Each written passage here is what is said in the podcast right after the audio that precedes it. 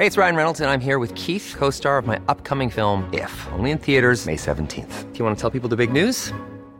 All right, I'll do it. Sign up now and you'll get unlimited for $15 a month in six months of Paramount Plus Essential Plan on us. Mintmobile.com slash switch. Upfront payment of $45 equivalent to $15 per month. Unlimited over 40 gigabytes per month. Face lower speeds. Videos at 480p. Active Mint customers by 531.24 get six months of Paramount Plus Essential Plan. Auto renews after six months. Offer ends May 31st, 2024. Separate Paramount Plus registration required. Terms and conditions apply if rated PG. Life is full of awesome what ifs and some not so much, like unexpected medical costs. That's why United Healthcare provides Health Protector Guard fixed indemnity insurance plans to supplement your primary plan and help manage out of pocket costs. Learn more at uh1.com.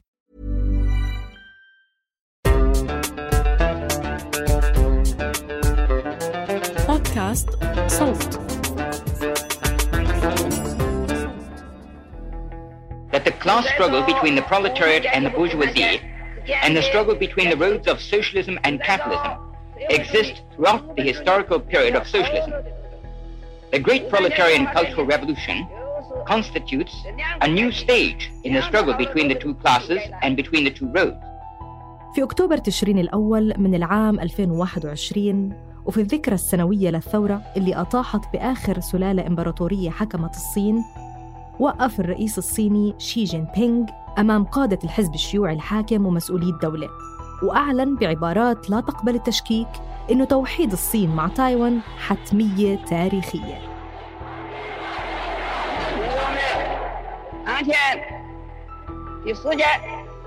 and friends, at present, an excellent situation prevails in the world.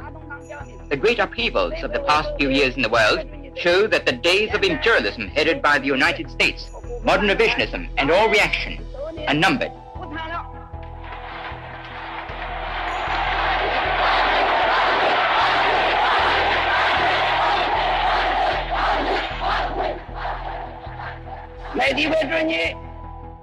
وبشهر أيار مايو من العام الحالي في مؤتمر صحفي للرئيس الأمريكي في العاصمة اليابانية طوكيو قال جو بايدن إنه بلاده على استعداد للتدخل عسكرياً للدفاع عن تايوان حال قيام الصين بمحاولة ضمها بالقوة.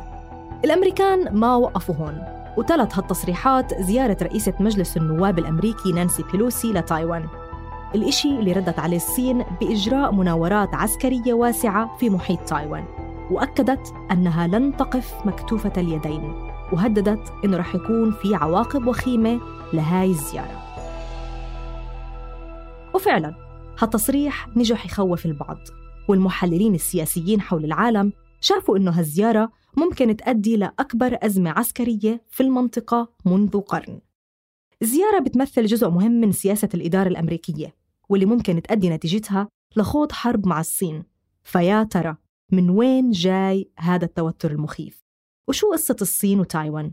وكيف أمريكا حاشر أنفها هالمرة؟ مرحبا هذا بودكاست المستجد وأنا تالا حلاوة في كل حلقة رح ناخدكم بعيداً عن ضجيج العناوين حتى نتعمق في وحدة من قصص أو أخبار عالمنا ونعطيكم الصافي في حلقة اليوم نحكي عن التوتر الدولي القائم بسبب النزاع بين الصين وتايوان كتير عالم حيفكروا إنه التوترات اللي عرفتها العلاقة بين أمريكا والصين حديثة نسبياً. ولكن في الحقيقة المشكلة بترجع لسنين طويلة زي ما رح تسمعوا خلال حلقة اليوم. بس قبل ما نرجع لبعيد كتير بنقدر نقول إنه التوترات بلشت تصير واضحة بعد تصريح وزير الخارجية الأمريكي أنتوني بلينكن في مارس آذار من العام الماضي واللي قال فيه إنه بايدن أصدر تعليماته إلى وزارة الدفاع حتى تاخد مسألة الصين على أساس إنه تحدي سريع بيواجهها هيك على بلاطة بس بلينكن كان واقعي أكثر وأضاف إنه الصين هي الدولة الوحيدة اللي بتمتلك القوة الاقتصادية والدبلوماسية والعسكرية والتكنولوجية لتحدي النظام الدولي بجدية When we see any country that is challenging that order or trying to undermine it, we're going to stand up in defense of it. But you have to acknowledge U.S. China relations are at a low point. They're at a difficult point, primarily, in my judgment, for two reasons. We've seen China act more repressively at home in recent years, and we've seen it act more aggressively uh, abroad, uh, beyond, beyond its borders. وهذا التصريح إن كان بيعني إشي فهو بيعني إنه أمريكا بتعرف منيح مين هي الصين وشو اللي بتقدر عليه وبحب أطمنكم ما رح يصير نووي إن شاء الله يعني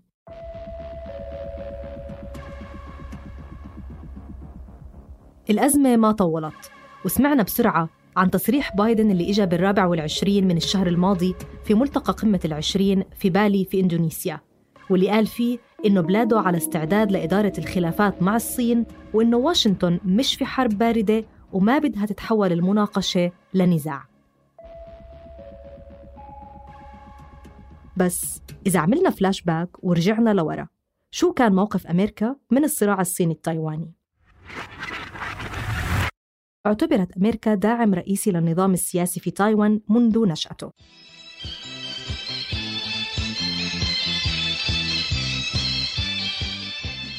هذا النظام اللي تم تأسيسه بعد الحرب الأهلية أو الثورة البروليتارية حسب شو بتحبوا تسموها اللي أعطت الحكم للحزب الشيوعي على بكين عام 1949 بقيادة الرئيس ماو تسي تونغ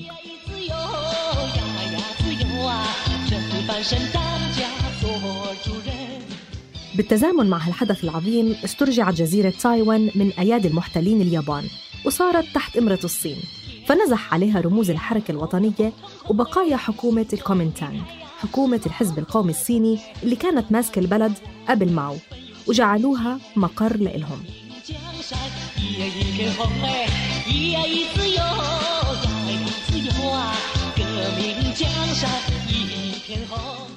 وهكذا صرح كلا الجانبين إنهم بيمثلوا الصين كلها. ومن وقتها سيطرت هاي المجموعة اللي ببلغ عددها واحد ونص مليون نسمة على السياسة التايوانية على الرغم من إنها بتمثل 14% بس من تعداد سكان تايوان بهداك الوقت.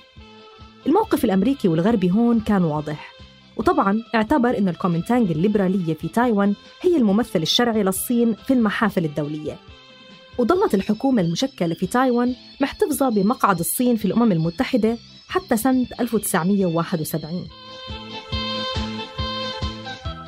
وبعد انعقاد مؤتمر باندون عام 1955 اللي جمع بين عدة دول إفريقية وآسيوية حظيت باستقلالها مؤخراً قرر ماو إجراء محادثات مع الولايات المتحدة الأمريكية بغرض وقف دعمها لحكومة تايوان. الأمر اللي رفضته وقتها أمريكا. ودفعت حكومة بكين لتشن هجمة شرسة كادت أن تستولي فيها على جزء من تايوان لولا التدخل العسكري لأمريكا.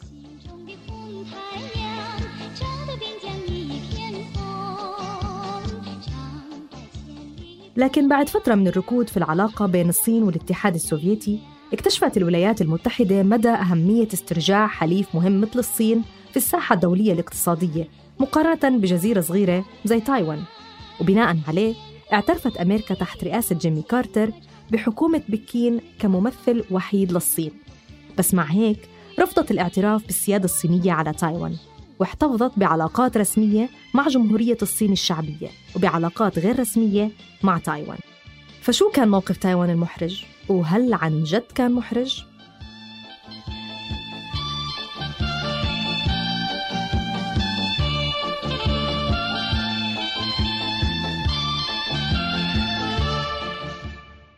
رغم إجبارها على ترك مكانها لبكين سنة 1971 ونيلها الاعتراف الجزئي وحصر علاقاتها الدبلوماسية مع 14 دولة معظمها بلدان صغيرة عزلة تايوان سطحية لحد كبير بحسب تقرير لمجلة Global Finance لأنها بتتمتع بالحقيقة بشبكة دبلوماسية كثيفة بتضم ما يقارب 110 مناصب دبلوماسية في الخارج. واليوم بتتربع تايوان في المرتبة ال14 عالمياً والسابعة آسيوياً ضمن قائمة Global Finance لأغنى دول العالم في 2022 رغم افتقادها للموارد الطبيعية انطلق الاقتصاد التايواني في البداية مدفوعاً ببنية تحتية قوية أسسها الاستعمار الياباني. بجانب المساعدات المالية الضخمة المقدمة من قبل الولايات المتحدة بالإضافة لقطاع الزراعة القوي في تايوان. وحولت الأرباح القادمة من القطاع الزراعي لتنمية قطاعات جديدة على رأسها قطاع الصناعة. ليتحول الاقتصاد التايواني خلال عقدين من اقتصاد زراعي في الخمسينيات والستينيات لدولة ذات اقتصاد شبه صناعي في السبعينيات. وبحكم قربها من الصين ظلت تايوان في الريادة من ناحية تطوير صناعة الإلكترونيات. حتى صارت شركة فوكس كون التايوانية أكبر شركة إلكترونيات في العالم. بإيرادات تجاوزت ال 172 مليار دولار بعام 2019 بينما وصلت إيرادات شركة TSMC لصناعة أشباه الموصلات إلى ما يقارب 40 مليار دولار. وبتعتبر شركة TSMC أكبر شركة تصنيع أشباه موصلات في العالم وبتتفوق على منافساتها في الصين وأمريكا اللي بتتسابق شركاتهم للاستفادة من خدماتها والحصول على الرقائق الإلكترونية اللي بتصنعها اللي من ضمنها شركات تصنيع الأسلحة للجيش الأمريكي اللي بيستخدم رقائق الشركة في أسلحته الحديثة. الإشي اللي جنن الصين طبعاً طيب بعد كل هالسنين من التطور والاعتماد على الذات جزئيا نقدر نحكي بين قوسين هل تايوان لسه عم تطالب بتوحيد الصين كاملة تحت حكم الحكومة الوطنية؟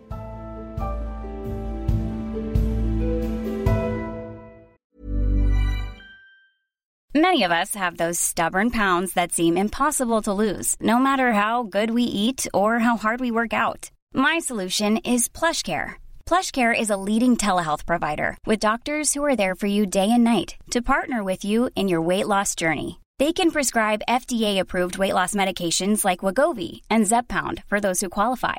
Plus, they accept most insurance plans. To get started, visit plushcare.com slash weight loss. That's plushcare.com slash weight loss. I'm Sandra, and I'm just the professional your small business was looking for. But you didn't hire me because you didn't use LinkedIn jobs. LinkedIn has professionals you can't find anywhere else, including those who aren't actively looking for a new job, but might be open to the perfect role, like me. In a given month, over 70% of LinkedIn users don't visit other leading job sites. So if you're not looking on LinkedIn, you'll miss out on great candidates like Sandra. Start hiring professionals like a professional. Post your free job on linkedin.com/people slash people today. في الحقيقة تايوان صار عندها دستورها الخاص ورئيسها المنتخب من قبل التايوانيين وجيش بتكون من 300 ألف جندي وبلغ عدد سكانها 23 مليون نسمة وصارت قوة اقتصادية بشوفها الغرب كجزيرة ديمقراطية بتشاركهم الأيديولوجيا السياسية والاقتصادية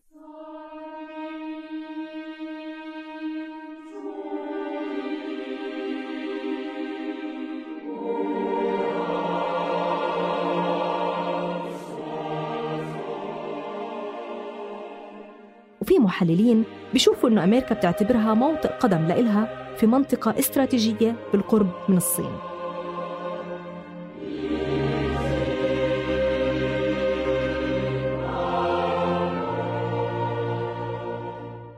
الأكيد إنه مع الزمن تخلت النخبة التايوانية عن حلم توحيد الصين تحت سلطتها واعترف دستور تايوان اللي كتبه مؤسسيها بمنغوليا والصين وبحر الصين الجنوبي والتبت كمناطق مستقلة ومش جزء من تايوان.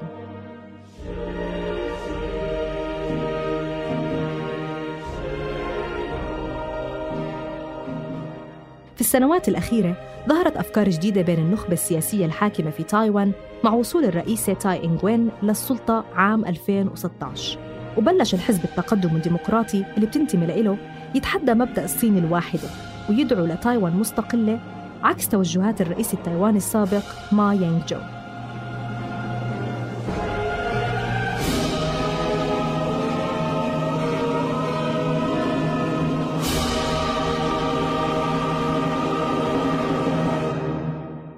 وعلى المستوى الشعبي بتشهد تايوان اليوم انقسام بيتشكل حسب الأجيال والأحزاب. ومع إنه الغالبية بتأيد استمرار الوضع الحالي إلا إنه جزء كبير برفض مبدأ أرض واحدة ونظامين. من منطلق إنه تايوان والصين جغرافيا واحدة من زمان خاصة بعد الأحداث اللي شهدتها هونغ كونغ من تنامي قمع الحريات من طرف بكين. وبيشوف البعض إنه هذا الشيء دليل على استحالة التمسك بحكم ذاتي مستقل تحت ظل سلطة بكين. أما نظرة الصين بتأكد طبعاً على إنه مسألة تايوان مسألة داخلية بتخص الصين وبس. ولازم تنحل بين الشعبين أو الشعب الواحد عشان نكون أكثر دقة. دون تدخل أي دولة أخرى. هيك يا عمي راسهم بدهم مش حدا يتدخل. بس طبعاً رفض التدخل هاد كلنا بنعرف ليش ومن وين جاي. الصين ما فوتت ولا فرصة نسيت فيها أمريكا الموضوع إلا ولقيناهم عند الحدود بدهم يهجموا على تايوان. فشو العمل يا صين؟ ما في نقاش مع الصين اللي براسها براسها وبترفض باسم رئيسها الحالي كل المؤامرات الهادفة إلى تقسيم الوطن والأمة وأي محاولة لخلق صينين أو صين واحدة وتايوان واحدة. بعرفش ليش سمعتها بصوت بشار الأسد. وننتصر من دون أدنى شك على المؤامرة. هم الآن في مراحلهم الأخيرة أو في مرحلتهم الأخيرة من المؤامرة. ونحن سنجعل هذه المرحلة هي النهاية بالنسبة لهم ولمخططاتهم. وعلى نهج الأسد. أصدرت الصين عام 2005 قانون ضد انفصال تايوان بنص على استخدام الوسائل غير السلمية حال إعلان تايوان استقلالها. وهذا قانون داخلي يعني ما حدا مصوت عليه من الدول الخارجية وطبعا بدون شرعية دولية. بس خلص حكينا لكم. هاي الصين يا عمي. في عام 1992 توصل مفاوضين بيمثلوا الطرفين على خليج تايوان لصياغة حل بيهدف لإدارة العلاقة عبر المضيق ضمن الاعتراف بأنه صراع لا يمكن حله. اصطلحت حكومة الكومنتانغ في تايوان على تسميته إجماع 1992 اللي بيوصفه بعض المحللين بالغموض عشان لوهلة ببين أنه النقطة الأساسية المتفق عليها هي فكرة صين واحدة. لكن تفسير هاي الفكرة بيختلف بين الطرفين. عشان المحللين السياسيين حول العالم برضه حكوا إنه الهدف الحقيقي من الإجماع ما كان الوصول لتوافق آراء نهائي بين الطرفين ولكن الوصول إلى إطار لإدارة العلاقة مش أكثر. من وجهة نظر الصين وجود نظامين في آن واحد على أساس مبدأ صين واحدة ما في مشكلة. وبيقولوا إنه ممكن نطبق النظام الاشتراكي في بر الصين الرئيسي وتحافظ تايوان على نظامها الحالي. وبيضل نظامين معا لمدة طويلة وبتطوروا مع بعض. وكمان بتأكد الصين إنه بعد تحقيق توحيد ضفتي المضيق ما رح يتغير النظام الاجتماعي والاقتصادي الحالي في تايوان وما رح تتدخل بأسلوب حياتها ولا علاقاتها الاقتصادية والثقافية مع دول أخرى. ورح تحظى الممتلكات الخاصة وحقوق امتلاك العقارات والمؤسسات وحق الوراثة واستثمارات الأجانب بالحماية القانونية. طيب شو بدك أحسن من هيك يا تايوان؟ ليش ما بدك ترجعي لحضن الصين الدافي؟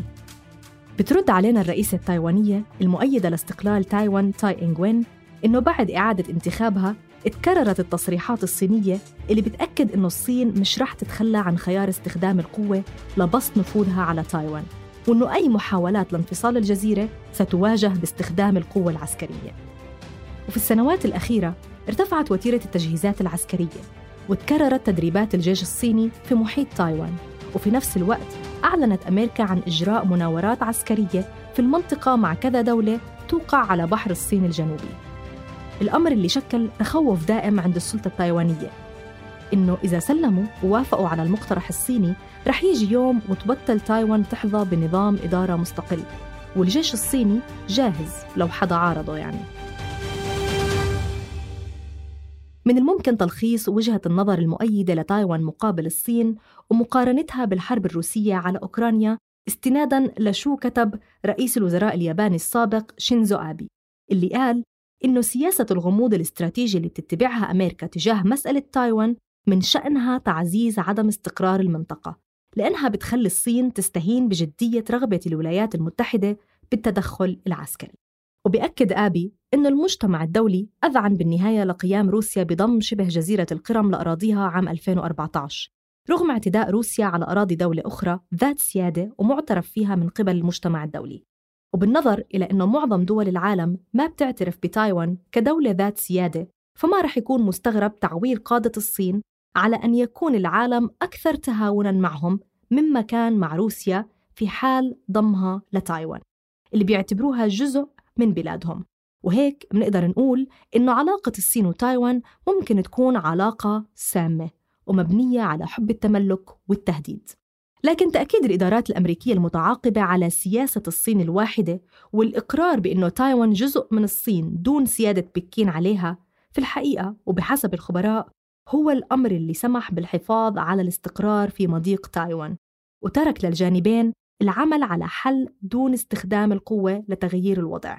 وأصبح البر الرئيسي الصيني شريك تجاري رئيسي للولايات المتحدة. لكن بنفس الوقت حافظت أمريكا على دعم تايوان بوسائل متعددة.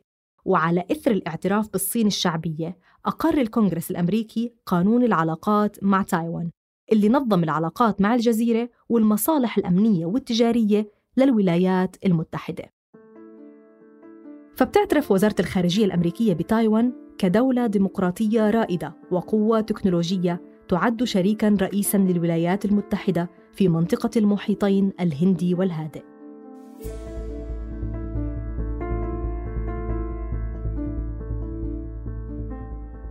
بموجب قانون الكونغرس يتعين على الولايات المتحدة بيع الإمدادات العسكرية لتايوان لضمان دفاعها عن النفس ضد القوات المسلحة الأكبر حجماً في بكين الأمر اللي بيفسر بطريقة أو بأخرى التدخل الأخير اللي ذكرناه بأول الحلقة. وهذا الإشي طبعاً زي ما بتعرفوا يا مستمعينا الأعزاء أكيد راجع لمهمة كابتن أمريكا لإنقاذ العالم والعمل على السلام في الكوكب. وأبداً أبداً ما له أي علاقة بمصالحها الاقتصادية والجيو استراتيجية وهلأ طبعاً بدكم تسألوني كيف بتزبط أصلاً إنه نحط دولة شيوعية مع دولة مستوحشة في الرأسمالية العالمية مع بعض بدون ما يكون في مشاكل على السلطة. صراحة ما بعرف اسألوا الناس بكوكب الأرض. بس أنا هلأ سؤالي إلكم. إذا كنتوا محل تايوان بتختاروا تضلوا أحرار ومش معترف فيكم حدا؟ ولا بتختاروا تستروا على حالكم وتضلوا بعلاقة سامة؟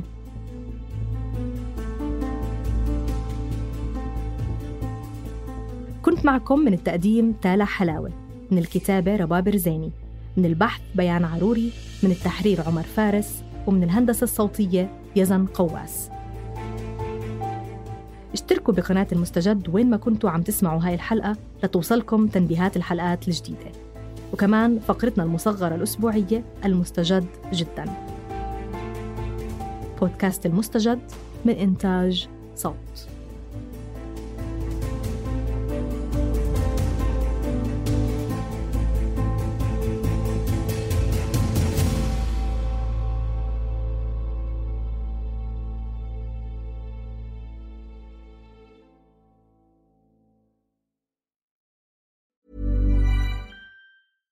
Hey, it's Paige DeSorbo from Giggly Squad. High quality fashion without the price tag. Say hello to Quince. I'm snagging high-end essentials like cozy cashmere sweaters, sleek leather jackets, fine jewelry, and so much more. With Quince being 50 to 80% less than similar brands. And they partner with factories that prioritize safe, ethical, and responsible manufacturing. I love that. Luxury quality within reach. Go to quince.com slash style to get free shipping and 365 day returns on your next order. Quince.com slash style. Even when we're on a budget, we still deserve nice things. Quince is a place to scoop up stunning high end goods for 50 to 80% less than similar brands. They have buttery soft cashmere sweaters starting at $50, luxurious Italian leather bags, and so much more. Plus, Quince only works with factories that use safe, ethical, and responsible manufacturing. Get the high-end goods you'll love without the high price tag with Quince. Go to quince.com/style for free shipping and 365-day returns.